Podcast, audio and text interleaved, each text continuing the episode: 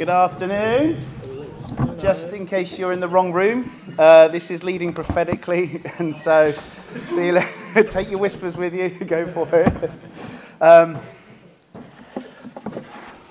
well, thank you. Thank you for coming. I, I've, I feel like an absolute uh, learner in this, and so I'm talking with L plates on, and uh, it's just important that we, whilst we're sort of sharing stories and talking and learning, we, this is who's actually got, got a story to tell of being able to say they can nail it every time and, and be led perfectly. But it's a, it's a beautiful thing to be in relationship with God and to follow Him. And I think that erring sense of trying to remain close to Him and follow Him is really the essence of what we're talking about today um, in the day to day. And so, somewhere between um, opposition, self doubt, the unknowns of life and change, I think many leaders freeze. And we are talking about leading prophetically today. Um, this isn't going to be a prophetic training session of how to hear from God or how to prophesy. It's more about how we stay in step with God in the leading of the everyday of what it is to do what God has asked you to do with that ministry, with that, uh, that group of people, whether it's a church. And so I do think that many of us get frozen because of those oppositions, doubts, unknowns, and changes. And so, just for us to be wrestling with this idea of how do you know which risks are worth taking? Because when you lead, and you lead into the things that have been said multiple times already, we are being asked to do impossible things. we are being asked to do things that aren't within our power to affect the change in the outcome. So we're doing things that are already beyond us. How do we know which risks are worth taking? When do you know what to do when you're faced with opposition? How do you develop strength to keep pushing on? And I think I would just love for us to take some time to uh, together look at what it is to create that right environment within our ministries, within the groups and the areas in which we lead, whether it's a church or a small group, or whether you feel like you're leading in the marketplace, but a sense of creating the right environment for us to hear God's voice and have the courage to do as He commands, so that we have the faith to break the line. And I think that's the, the kind of image that I would love for us to look at as we go into and press into the story of Jonathan and the armor bearer. If you want to open up at 1 Samuel 13, verse 16 onwards, uh, we're going to read together in a bit. But it's a recognition of what it is to break the line, to see God's kingdom advance for God's glory and the good of humanity. And as people that follow God, there are moments and times when we really absolutely must be in tune with the Spirit of God and enter into spaces that we don't really know where it's going to land. There is no necessary guaranteed outcome of success, but we follow Him into that space regardless. And so God desires and the world needs vibrant Christians and vibrant churches. Like God desires that and the world needs it that know how to hear his voice with great clarity and act accordingly. And we are convinced by the God has revealed in the scriptures that the life of Jesus that he lived and the pain and the evil that we see around us, that, that God wants us to live within, in line with his creative mandate, which is to fill and subdue the earth and fill it with and bring his glory. That the need is great and urgent, and that he wants to partner with you. And so we're to li- live in line with his creative mandate. The need is urgent, and God wants to partner with you in that restoration plan. And so, the need is great. Like, we're in a world where the need is great. It's felt more keenly and acutely than ever, it seems, right now. And the urgent is mission. Uh, the mission is urgent. He needs us to step into that space. He wants us to enter into that, to take ground. And the only way that we're going to take ground and have the sustainable strength to see it through to the end is to stay close to Him. It's to stay close, to draw close to Jesus, to stay close to Him. Because ultimately, this is a relationship of love, this is a relationship of submission. and being empowered and led by Him through His Holy Spirit is what we need to have the faith and the courage and the strength to take the risks that He asks us to take. And so that's where we're going to be uh, this, this afternoon. And so the plain reality is this in the church, there shouldn't be anything other than leading prophetically. There shouldn't be anything else other than following the voice of God and into the places He's telling us to go. This is Jesus' church, Jesus' mission, and we are kidding ourselves if we think we can lead any other way other than being in a constant dialogue with God and still have the audacity to call ourselves Christian leaders. We have to be in step with Him. We have to be doing it. There's no being open to being led by God. As Christian leaders, there's no being open to it. I'm really open to Him giving me some advice and some direction. Please don't. Don't do that. That is not a possibility. You cannot call yourself a Christian leader and say you're open. You, we are in a, there's a divine hierarchy. Okay? God is absolutely divine and supreme, and we know that we are not. And that we are to line up with His will and do as He commands by His power. And so there's a beautiful hierarchy which is good and right and true, that we do what we are told. Now, I try and tell my children to do that all the time. That's not always the case, but the simple reality God wants us to live this vibrant relationship of dialogue and obedience. So, when I talk about leading prophetically and living prophetically, it's about intimacy, it's about closeness, it's about listening, it's about hearing, it's about doing. It requires us to listen and obey his commands, knowing it's for his glory and our good. So, just before we press into the to the scriptures and we just see some of this come alive. I just want to set the scene almost, really. This idea of leading prophetically and almost just to agree the terms, the sense of what is leadership and what is the prophetic. I think leadership has two things before we dive in. Leadership has vision. See, it's critical for leadership that you have vision because unless you have a clear vision of where you know God wants to take your job, your ministry, your, your small group, your church, it's unlikely anyone will line up to follow you.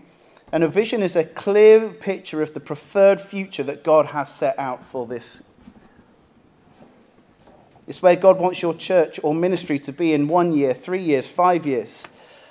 And leaders without vision are not equipped to inspire their people towards a passionate engagement to become more than the sum of our parts. When we line up behind God's vision, we, we find unity and power and we become more than just us on our own. The vision, when compelling enough, means that we put aside the distractions and our pet theologies and our pet things and say, we're going to rally around this one thing and we're going to make the gospel the main thing. Regardless of how difficult it is, we're going to bring the gospel to bear here. And so, vision is really important because it separates leaders from managers. Leaders clarify vision, managers track it, they execute. Leaders use vision to inspire, managers tr- use vision to track. And without a vision, there's no destination, and without a strategy, there's no path. And we do need both. But leaders need vision. And in my experience, too many of us don't really know our mandate our reason, our existence for what it is that we're being asked to do. And subsequently, we can wander, and those that are apparently trying to follow us are wandering with us. And so it's really important that we know what it is that we are being called to. So just whilst you've got your notebooks and your pens, why don't you just take a moment to just think what is the vision of your church or your ministry or your area of responsibility, the thing that you would go to Jesus over and pray, God, do this. What is the almost the unique reason that that thing exists? Is it your church? Why is it there? Your life group, what is it there for? That ministry, what is it there for? What, are you, what is God saying to you, saying, I want to see this achieved? Genuine, take a, take a minute to just pause on that, think, write it down even. You might want to reflect on it later, tune it up. So the second thing, if the first is vision, leader has, leadership has vision, I think the second is leadership is life-giving. That PowerPoint uh, is useless for you lot because the editing. means it's mostly off the page and I'm standing in front of it. But if you wanted the notes for this, um, I can give them to be sent out later. But leadership is life giving. When we consider the effect of humble, healthy, Christ like leadership, what should that be? There are few better places to turn than 2 Samuel 23, verses 3 to 4, where King David utters his last words and says, when one rules over people in righteousness, when he rules in the fear of God, he is like the light of the morning at sunrise on a cloudless morning, like the brightness after rain that brings grass from the earth. The experience should be life giving when you are led by someone like that. Like rain in an arid land or sun after a long, dark, cold night. It enables us to go further for longer because of the godly, humble, secure leadership that rightly fears God and serves righteously. The effect of leadership should be life giving, that people should thrive. Human flourishing, I believe, is the litmus test of righteous leadership. When we lead well, it should be like he describes. So that's leadership. What about the prophetic? I'll pause for questions in a second. Scripture tells us that prophecy reveals to us what Jesus sees and also shows us how he sees something. And Paul told the Corinthians, the one who prophesies speaks to people for their upbuilding, their encouragement, and their consolation. That's 1 Corinthians 14:3. This shows us the heart of God. What he says to people is for the purpose of strengthening them. We can see that prophecy reveals to us the heart and the mind of God what he thinks, what he feels, and in essence gives us a threefold purpose of the prophetic. Firstly, that word translated upbuilding, okiodomo, is a word meaning building or a construction or a physical edifice. It is derived from two words the first meaning house and the second meaning house top. And the image suggested is adding to a house or by building an extension or increasing the capacity by raising the roof. One goal of prophecy is to speak words of life and hope that build up and increase the hearer's spiritual strength and size. So it builds people up. Prophecy does that. It encourages, it builds up. So, secondly, it is encouragement. Paraklesis is the Greek word there. At its root, it includes the concepts of coming alongside and walking with, calling someone by their name, and putting these two ideas together it encourages another to recognize who someone truly is, walking with them, calling them by their name, rooting them in their true identity, reminding them of who they are, who they're meant to be. And interestingly, it's one of the key roles of the Holy Spirit. He's called this paraklesis, this helper, in John 14, 15, and 16. And encouragement is a huge deal in the kingdom of God because it's at the root of prophecy and it's a function of the Holy Spirit. So it's really important that we build up that we encourage. And then, thirdly, consolation. This paramuthia comes from a word containing the concepts of coming alongside, speaking words of comfort and calm. It suggests elements of tenderness and support, like someone who runs alongside a flagging marathon runner to reassure, bring water, and bring hope to keep on going. That's what it brings. It brings life. And so, this threefold function of prophecy firstly, should strengthen, secondly, should encourage, and thirdly, comfort. And this combination of vision that brings life, that is coupled with the prophetic, this prophetic leading, enables us to have faith to break the line. So, in a moment, we'll look at the scriptures together and see the, the importance of this lived out in the story of uh, Jonathan the armor bearer. But just before we go ahead, any questions? No? Well, I'll press on, but feel free to ask questions as we go along. We will take moments to just stop. We'll probably turn to each other. We'll ask questions of each other as well. There'll be moments to sort of digest along the way, but feel free to ask questions. So let's look at this passage together. We're going to read Samuel. I'll read it for you, and um, you can follow along. So 1 Samuel 13, verse 16 says Saul, his son Jonathan, and the people who were with him were staying at Geba in Benjamin, while the Philistines camped in Michmash. Three raiding parties left the, the Philistine camp, and one took the road to Ophrah toward the territory of Shual. Another took the road to Beth Horon, and the last took the border road that overlooks uh, Zeboim Valley toward the desert. No metal worker was to be found anywhere in Israelite territory because the Philistines had said, the Hebrews must not make swords or spears. So every Israelite had gone down to the Philistines to sharpen their plowshares, mattocks, axes, and sickles, and the cost was two thirds of a shekel for plowshares and mattocks, and one third for sharpening axes and for goat uh, for goads, setting goads. And so, on the day of the battle, no swords or spears were found in the possession of any of the troops with Saul and Jonathan, but Saul and his son Jonathan had them. Now, a group of Philistine soldiers had marched out to the pass at Michmash, and one day Jonathan, Saul's son, said to his young armor bearer, Come on, let's go over to the Philistine fort on the opposite side.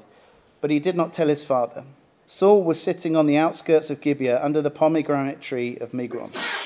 He had about 600 men with him, including Ahijah, the son of Ahitub, who was Ichabod's brother, and the son of Phinehas, the son of Eli who was the Lord's priest at Shiloh. He was wearing a priestly vest, and none of the troops knew that Jonathan had gone. There were two stone outcrops in the pass where Jonathan planned on crossing over to the Philistine fort, one on each side, and one of these was named Bozez, and the other Seneh. One outcrop was on the north side in front of Michmash, and the other was on the south side in front of Geba.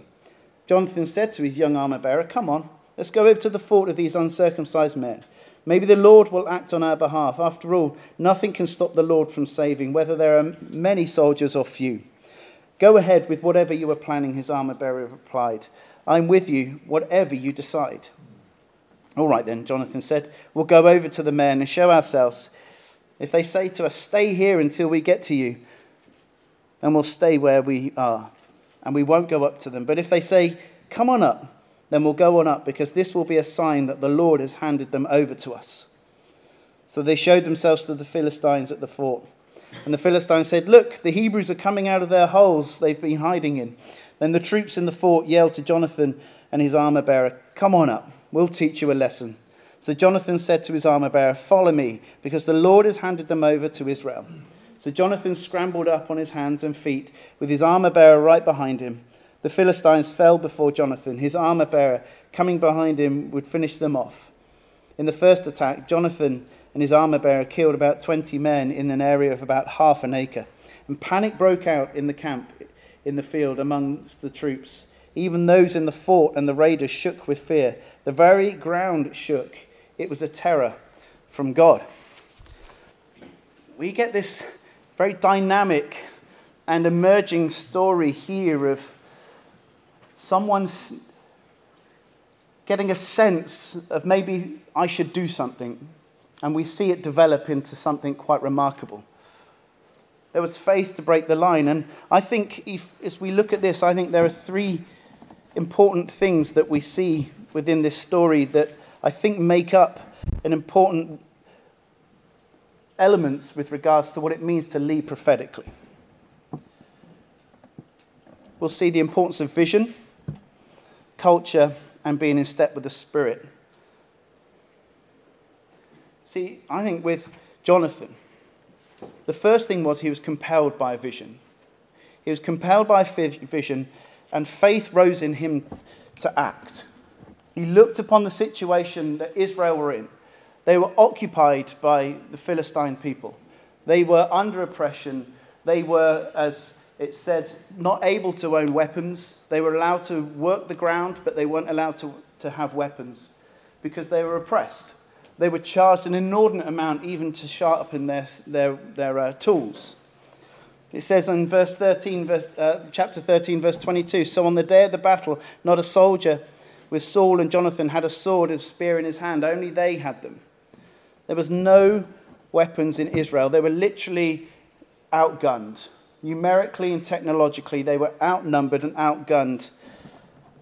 What we recognize from that moment is Israel is living far from its purposes and destiny.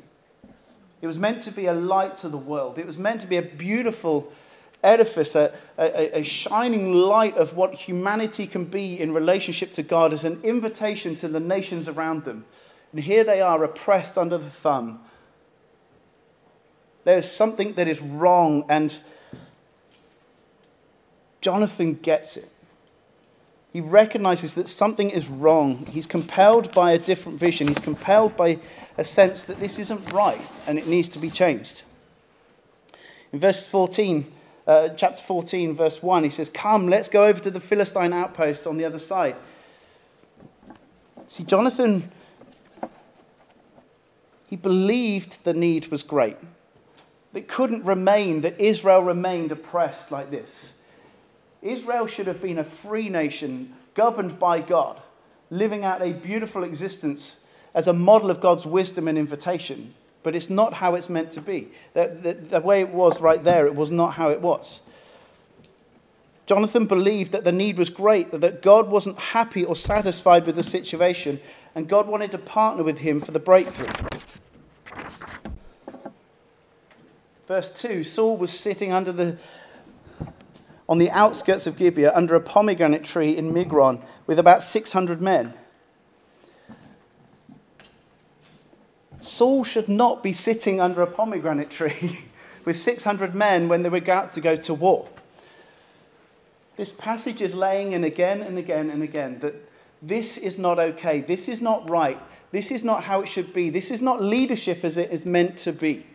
There was no courage or holiness in the people of God that was meant to be leading it. And compelled by a vision of God and his glory, Jonathan is inspired to take ownership and responsibility and act in line with the future reality that Israel would be a light to the world and many nations would come to him. And ultimately, all will bow the knee to God. He was compelled by that vision that all will bow the knee to God one day. And that it's not okay that we sit here like this right now. And so he takes responsibility. And in verse 6, he says, Come, let's go over to the outpost of those uncircumcised men. Perhaps the Lord will act on our behalf. Nothing can hinder the Lord from saving, whether by many or by few. He has this compelling vision because of a biblical conviction God is absolutely worthy and supreme. That God is truly the sovereign king who is powerful to act. Remembering I've got one of these, apparently I'm meant to poke out now and again. There's a biblical conviction that God is truly the sovereign king who is powerful to act. So he says, Come, let's go. Let's go. With Jonathan, he hates what has grown up around Israel in the absence of good, godly leadership. And like him, we have to learn to hate what is broken. See, just as an aside, Jesus at the tomb of Lazarus snorted with rage as he cried at the alien intruder of death into his beautiful world. See, God hates. It's part of the fuel of love. And we're inspired to, like Jonathan, to see something wrong and to hate the fact that it exists and to do something about it. And so, for where we sit in this world, in this time, in our city, in our towns and villages, like Jonathan could look at Israel and go, This is just a shadow of the nation that it should be, that it should be this beautiful illustration of God's wisdom and invitation. And it's not. He responds by taking responsibility and acting towards taking it in line. Maybe for you, it's hating the expression of Christianity that is so lukewarm and lacking power. Or maybe it's that legalism or license is dominating where you, where you see. Where is grace and mercy? It might be the distortion of God or the fact that many think that they are rejecting God when in fact they are just rejecting a distorted vision of Him that we've projected Him over the years. Maybe it's that you hate that your town is adrift from God, pursuing other gods, that sin, death, and the enemy seem to be having a field day amongst the people around us. Maybe it's that you'd hate that sin is a tyrant, humanity is a victim. convinced that God is so much better than all of those pleasures.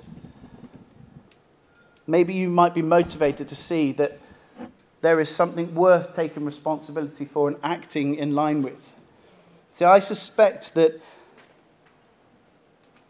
the vast majority of our towns and villages and cities don't know we exist, that are not conscious of the Christian presence amongst them, that probably don't know that you're there unless you're in certain sort of rich areas of sort of Christendom within the UK.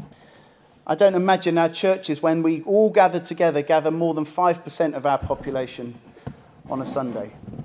I think there is a sense that that is not okay, that God is worthy, that God is more wonderful, more beautiful, more powerful, more compelling, more liberating, more satisfying than all of the desires of the world that could be offered to us. And so it's okay that we hate that that is the extent to which the world has been led to believe that those things are more wonderful than found, being found in God.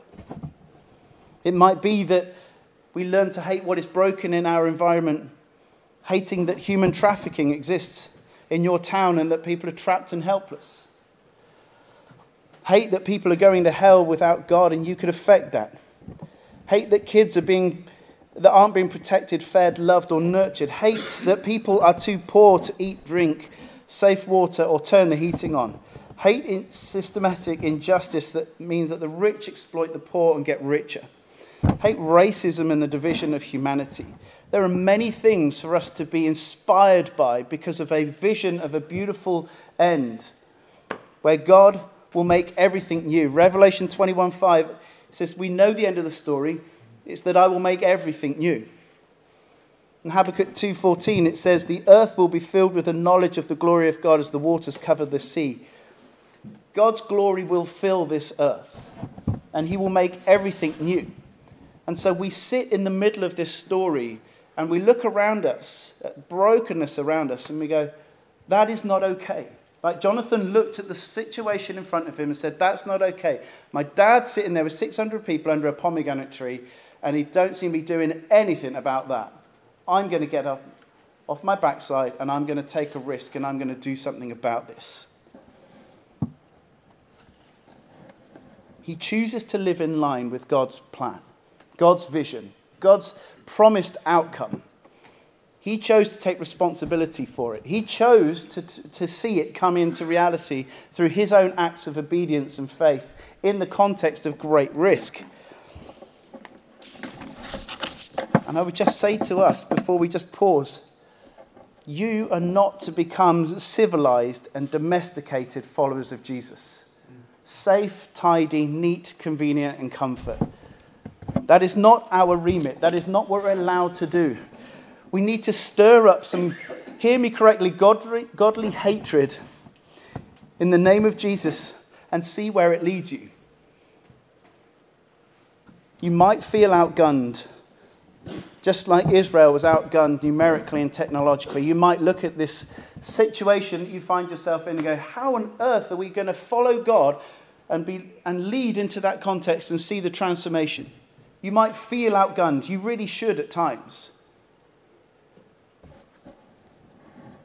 But the reality is, you aren't outgunned. You're absolutely walking with God. You are not outgunned. And so, grab your pen and paper again, and maybe in a sentence, just capture what do you want to see changed or redeemed in your village or town or city? What is it that God is provoking you to see and think, I'm giving you a better vision. I'm giving you a better vision of how I want it to be. For us as a church, we, we've given ourselves to a few things. One of them is that we want to see any child that needs to a home, that you have a home.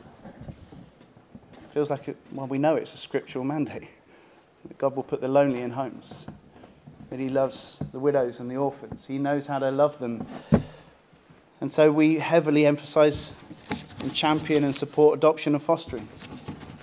But um, whenever I drive to London, I drive past Fleet Services, and I know that that is a hub of human trafficking. And I pop and get a coffee. And I think, I can't drive past that and not imagine us attacking that and tackling it and seeing it shifted.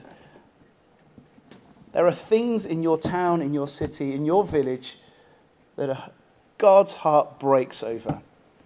And He wants you to catch his heart and to say, I want to see something happen. I feel entirely outgunned. If we enter into human trafficking, we probably have to enter into a whole world of crime and gang culture and, and organized crime. And you think, how does the church change that? Well, not by outgunning them, but we might outpray them. And we might see something shift in the miracles, to see something happen. But God would have you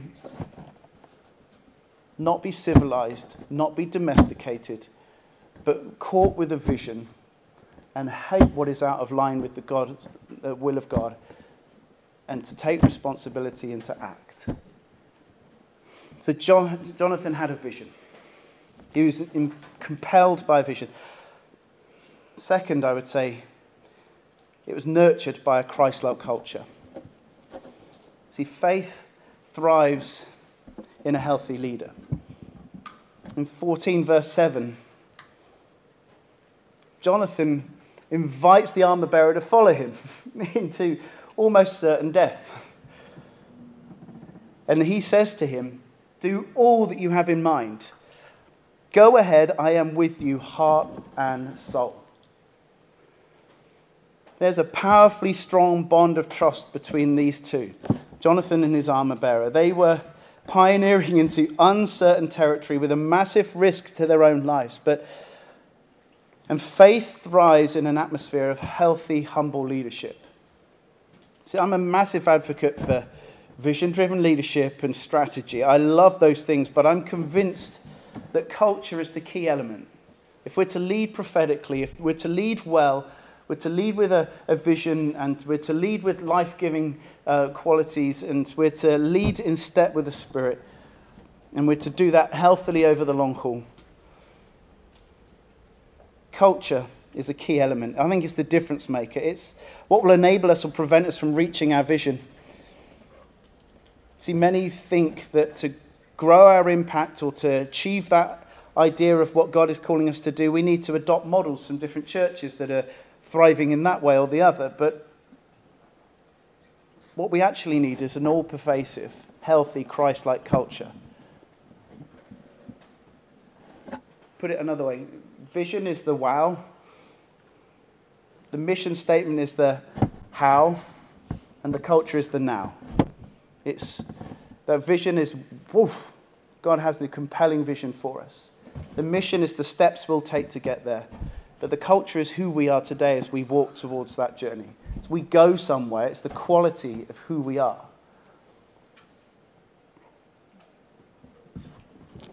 I think with great conviction, our success will not come from having the slickest strategy, the branding, the programming, or even the best preaching. It will come from God honoring, Christ reflecting culture that is healthy, able to feed and nurture the outsider, the youngest believer, and the salty, salty old sea dogs of the Christian faith.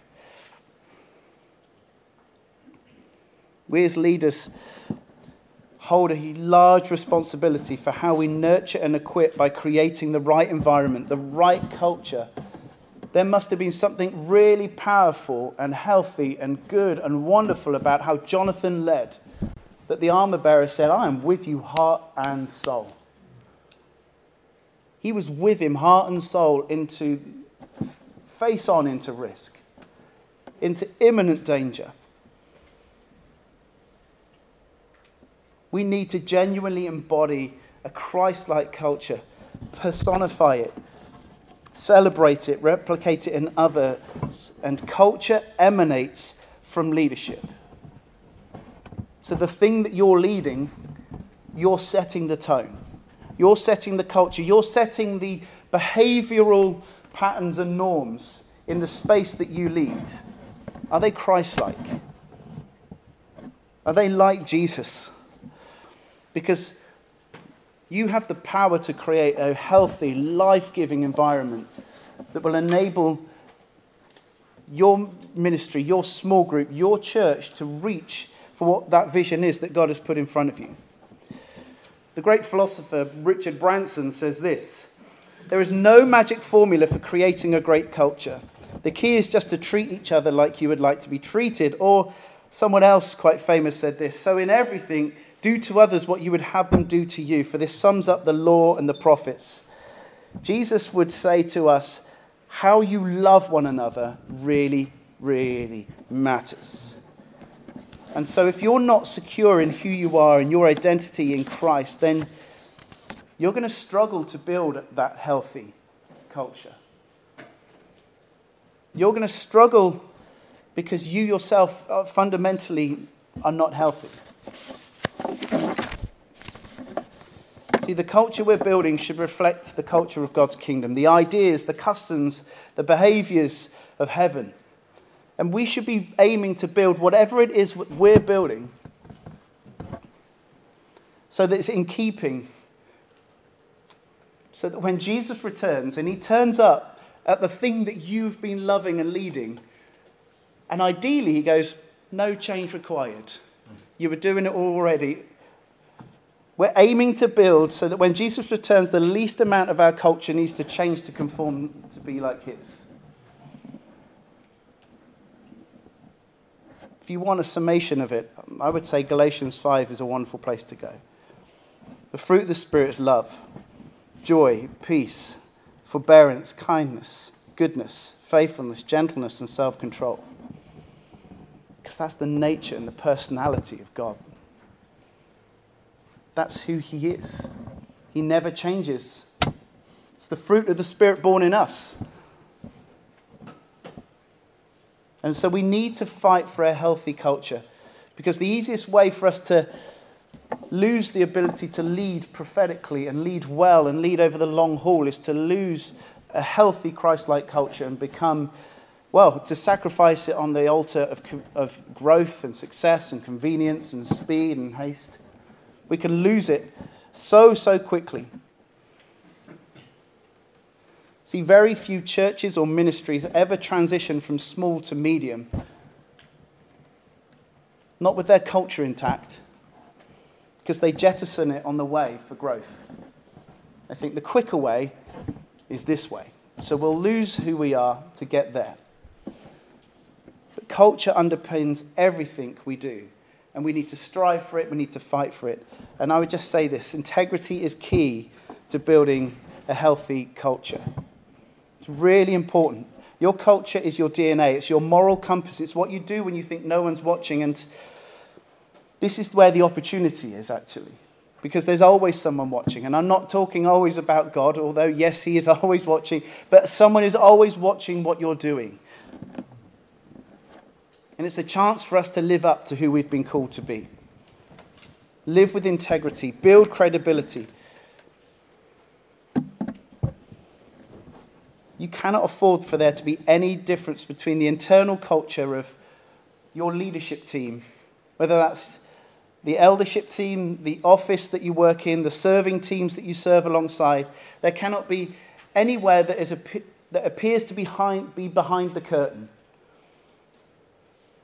anything that has any difference from the external, front facing experience for the church, the guest, or the town. When someone walks into your church, there should not be this wonderful, welcoming, warm environment, and then behind the curtain where you were in the staff team, the discord, disunity, uh, false harmony, bitterness, gossip, rage, slander, all the other bits and pieces.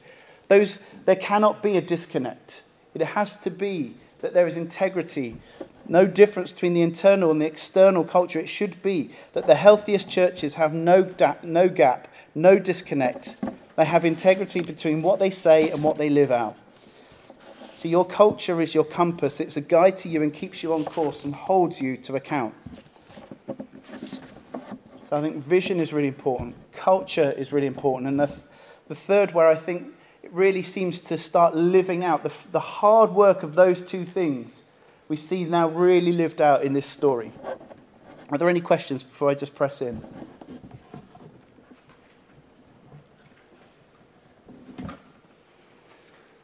So, the third thing I think is really important is to break the line, which we see with Jonathan. He's, he moves from sitting there observing that the Philistine camp are on top of him. He breaks the line and says, Come, let's go. He breaks the line. To have faith to break the line, you have to be in step with the Spirit. And this is where it, I really feel like it, it starts to live out in us that to lead prophetically means we have to be in a, in a relationship with Him of intimacy and dialogue and obedience. Churchill's getting quoted again today. Courage is the most essential of all leadership qualities, as it is one that ensures all the others. I actually disagree with that, even though I've just said it. But courage is the most essential of all leadership qualities, as it is the one that ensures all the others. I would actually say humility is, but he makes a decent point. You need courage. You need humility, but you need courage because it ensures their other leadership qualities go with it. Now, this is the challenge for me. Jonathan didn't demand of God the whole plan before he said he would act for him. He followed him step by step. We'll see this as it rolls out. Verse 1 of 14 Come, let's go over to the Philistine outpost over there. He's really a little bit vague at this point. He's just saying, Let's just push a door. Let's just see. In other words, it's not clear yet what the plan is, but let's have a go, see what happens. And the amount of times that I've ventured out knowing that I should do something, I don't even know quite where it's going or what it's going to result in, but knowing that it's what I'm meant to have a go at. It's most of what I do most of the time. Especially when you're doing something for the first time, when you're venturing out into the first time to do something. We cannot demand of God the full plan before we go ahead. Because that's not really a particularly trusting or obedient way of living. It's saying, I want to know everything before we go. I need to assess this for myself. Kind of puts us at the center and says, We'll be judge of whether this is going to work and whether I'm going to risk it. In verse 5, it says, On each side of the pass that Jonathan intended to cross to reach the Philistine outpost was a cliff. One was called Bozez and the other Seneh. One cliff stood to the north towards Michmash and the other south towards Geba. Now, when we follow God step by step, and we don't have the whole plan in front of us, we take a step. Like him, we take a step initially. But we see here that new strategies were found en route. There was a path between the cliffs that became apparent after he'd started out. You might start thinking, I know that God's telling me to go in that direction but I don't know really what, how to get there. I don't know what the route is. I don't know how to get there. I don't even know what the end destination is exactly. The amount of times that you'll start something or you'll be leading into the unknown or into the ministry, we're doing what's impossible. We're going to find ourselves walking with God in such a way that He reveals strategy along the way. He revealed it for Jonathan. They didn't know that there was a path that cut between the two cliffs that would lead them to pop up just where he needed to pop up so that he could pr- provoke the Philistines.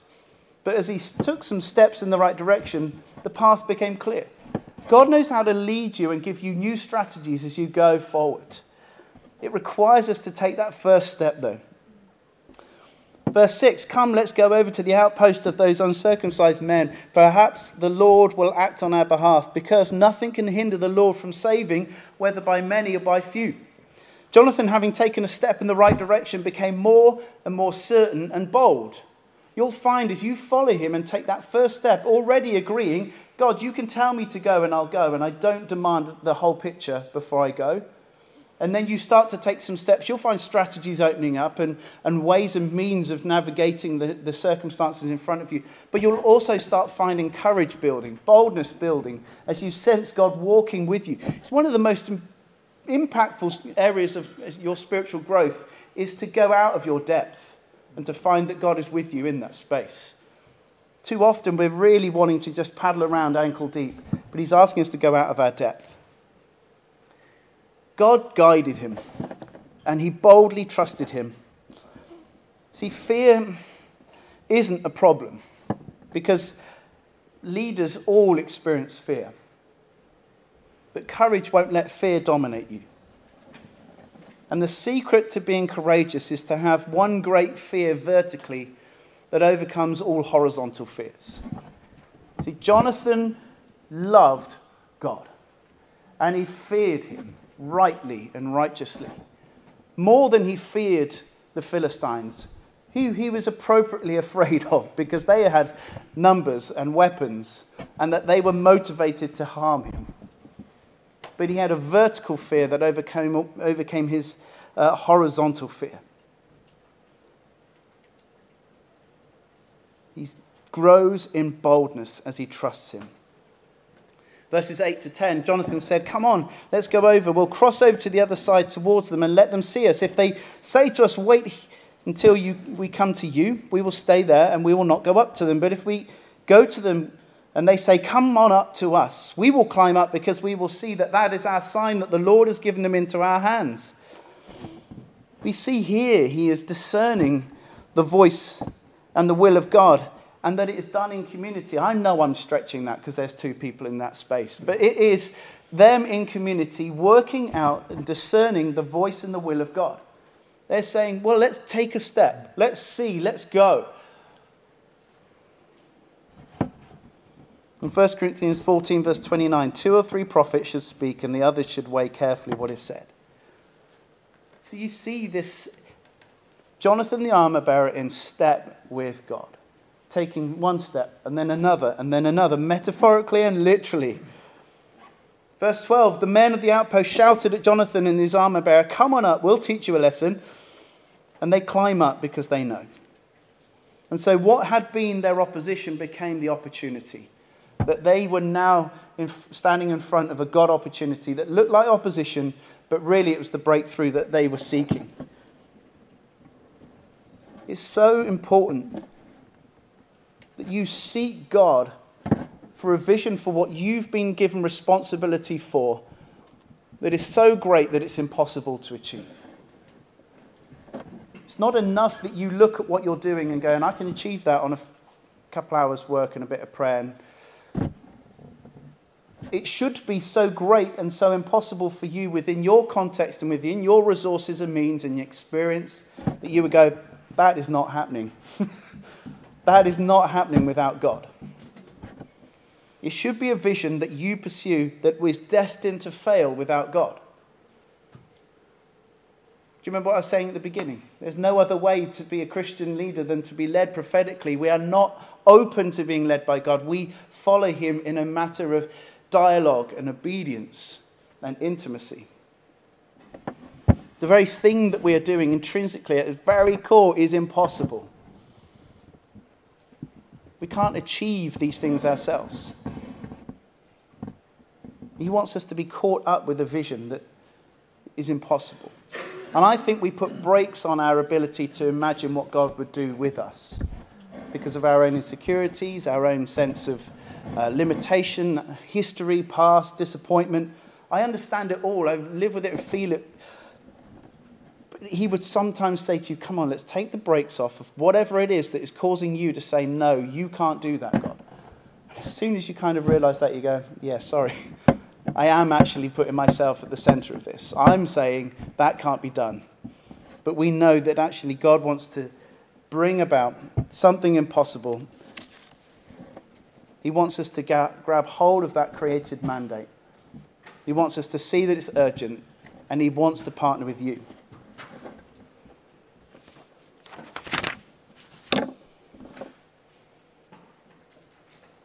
I think, uh, just as we sort of move towards the end, I think the biggest enemy of your and mine ability to lead with courage and to lead in that step with God is probably our own reputation.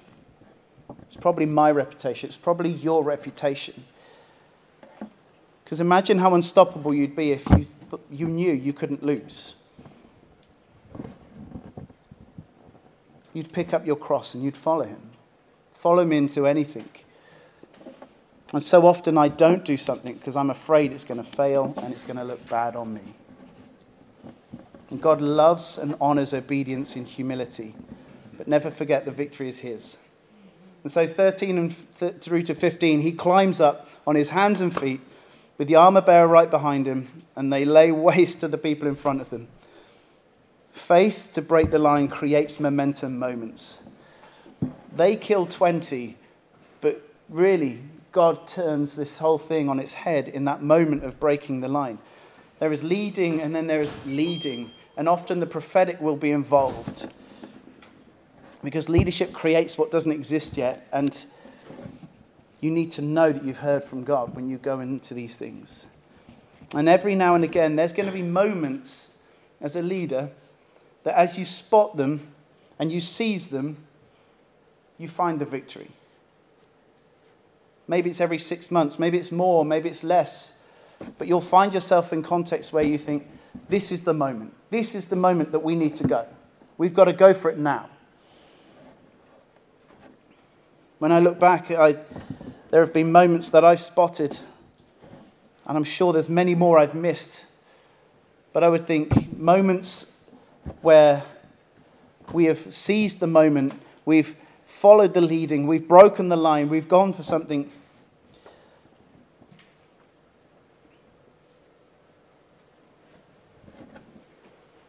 I think it's probably things like asking Ed to join the staff team when he has been courted about going to San Francisco and earning shed loads more money with an office over San Francisco Bay. And I said to him, You can be an evangelist up to a point, but after a while, your work will create a cap on your capacity to lead. And I think your gift is too big.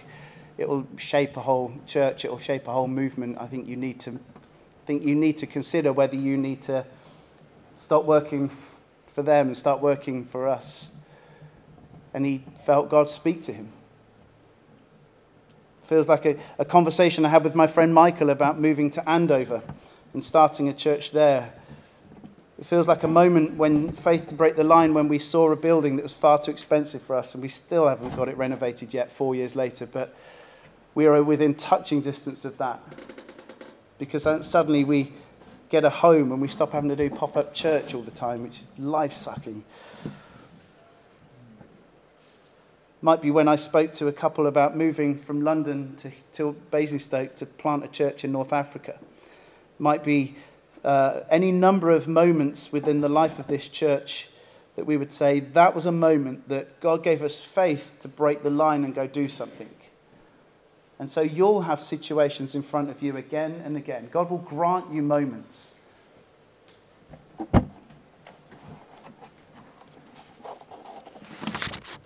But how do you spot them? Let me quickly wrap them up. How do you spot these moments? They're not, you won't be surprised. Be prayerful and stay tuned in. be prayerful and stay tuned in. I don't know how you do that. I go for a walk. I go for a long two hour walk and I just sift and filter and pray and think. And I find I really tune into the heart of God. Cultivate the prophetic, whether it's in your life or those around you. I'm mildly prophetic. I work with and have a great friendship with a guy who's very prophetic. And so I work with and walk with him a lot and ask him lots of questions and lean into his gifting and, and and so you might find others around you have a stronger prophetic gift. Lean into them, ask them to pray with you, for you. Thirdly, stay in step with the Spirit. Be asking Him to give you the wisdom and the insight and the faith to see and spot the moments. Fourthly, I would say stay rested. Don't be overtired and you will be better off. Feed your soul like I was saying, maybe it's good music, good food, walks in the countryside. For me, that's massive. But when I'm rested, I find I hear from God. Don't if you ever go on a holiday and suddenly you feel like God's speaking again. It's like, no, he's always been speaking. It's just that you've been too, too knackered and excited, exhausted to really be tuned in. Next, if you're stuck, get other people to come into your situation and dig around. Help them ask, give them permission to ask what opportunities are we missing?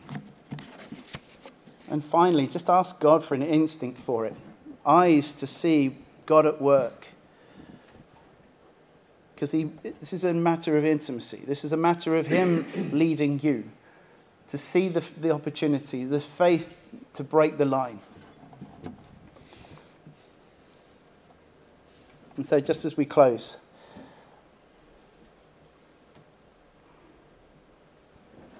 can you spot any moments right now?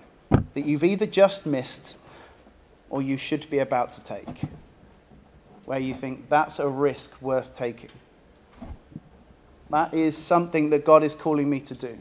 That is something that He's asking me to make a decision about and say, yes, I'll do that.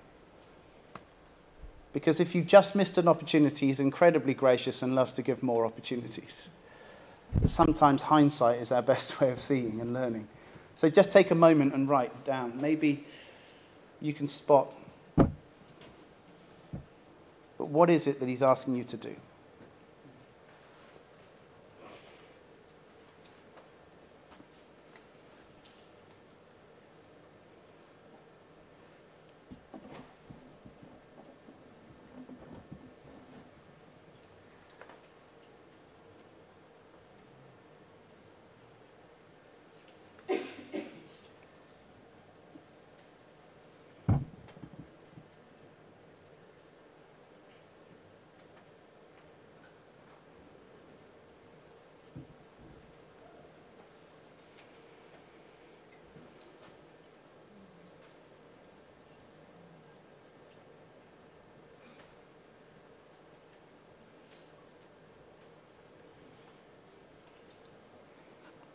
G.K. Beale says this in his book, Temple and the Church's Mission. He says, God's ultimate goal in creation was to magnify his glory throughout the earth by the means of his faithful image bearers, you and me, inhabiting the world in obedience to the divine mandate.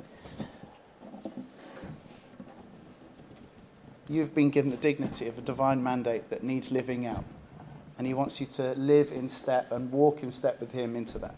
Lord Jesus, we just want to just ask that you would speak to us. Lord God, as we've looked at the life of Jonathan the armor bearer, we've looked at that moment of faith,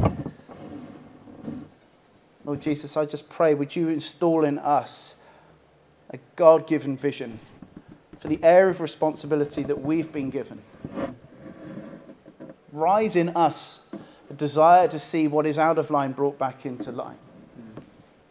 With a desire and an energy to see it through. Lord, I pray that you would put in us a healthy Christ like ability to love and lead so that it nurtures others around us into thriving. And Lord, I just pray, would you enable us to walk in step with you so that we've got faith for those moments that you put in front of us that uh, feel frightening and overwhelming and feel like we're outgunned and how could we go into that? But Lord, that you would give us faith to go for it anyway, not, not demanding that you give us the full plan before we go. Lord, I pray for unconditional obedience in our hearts, unconditional desire to love you, unconditional pursuit of you. And so, Lord, I help us to tune into your heart. We don't come to you because we want something from you, we want you.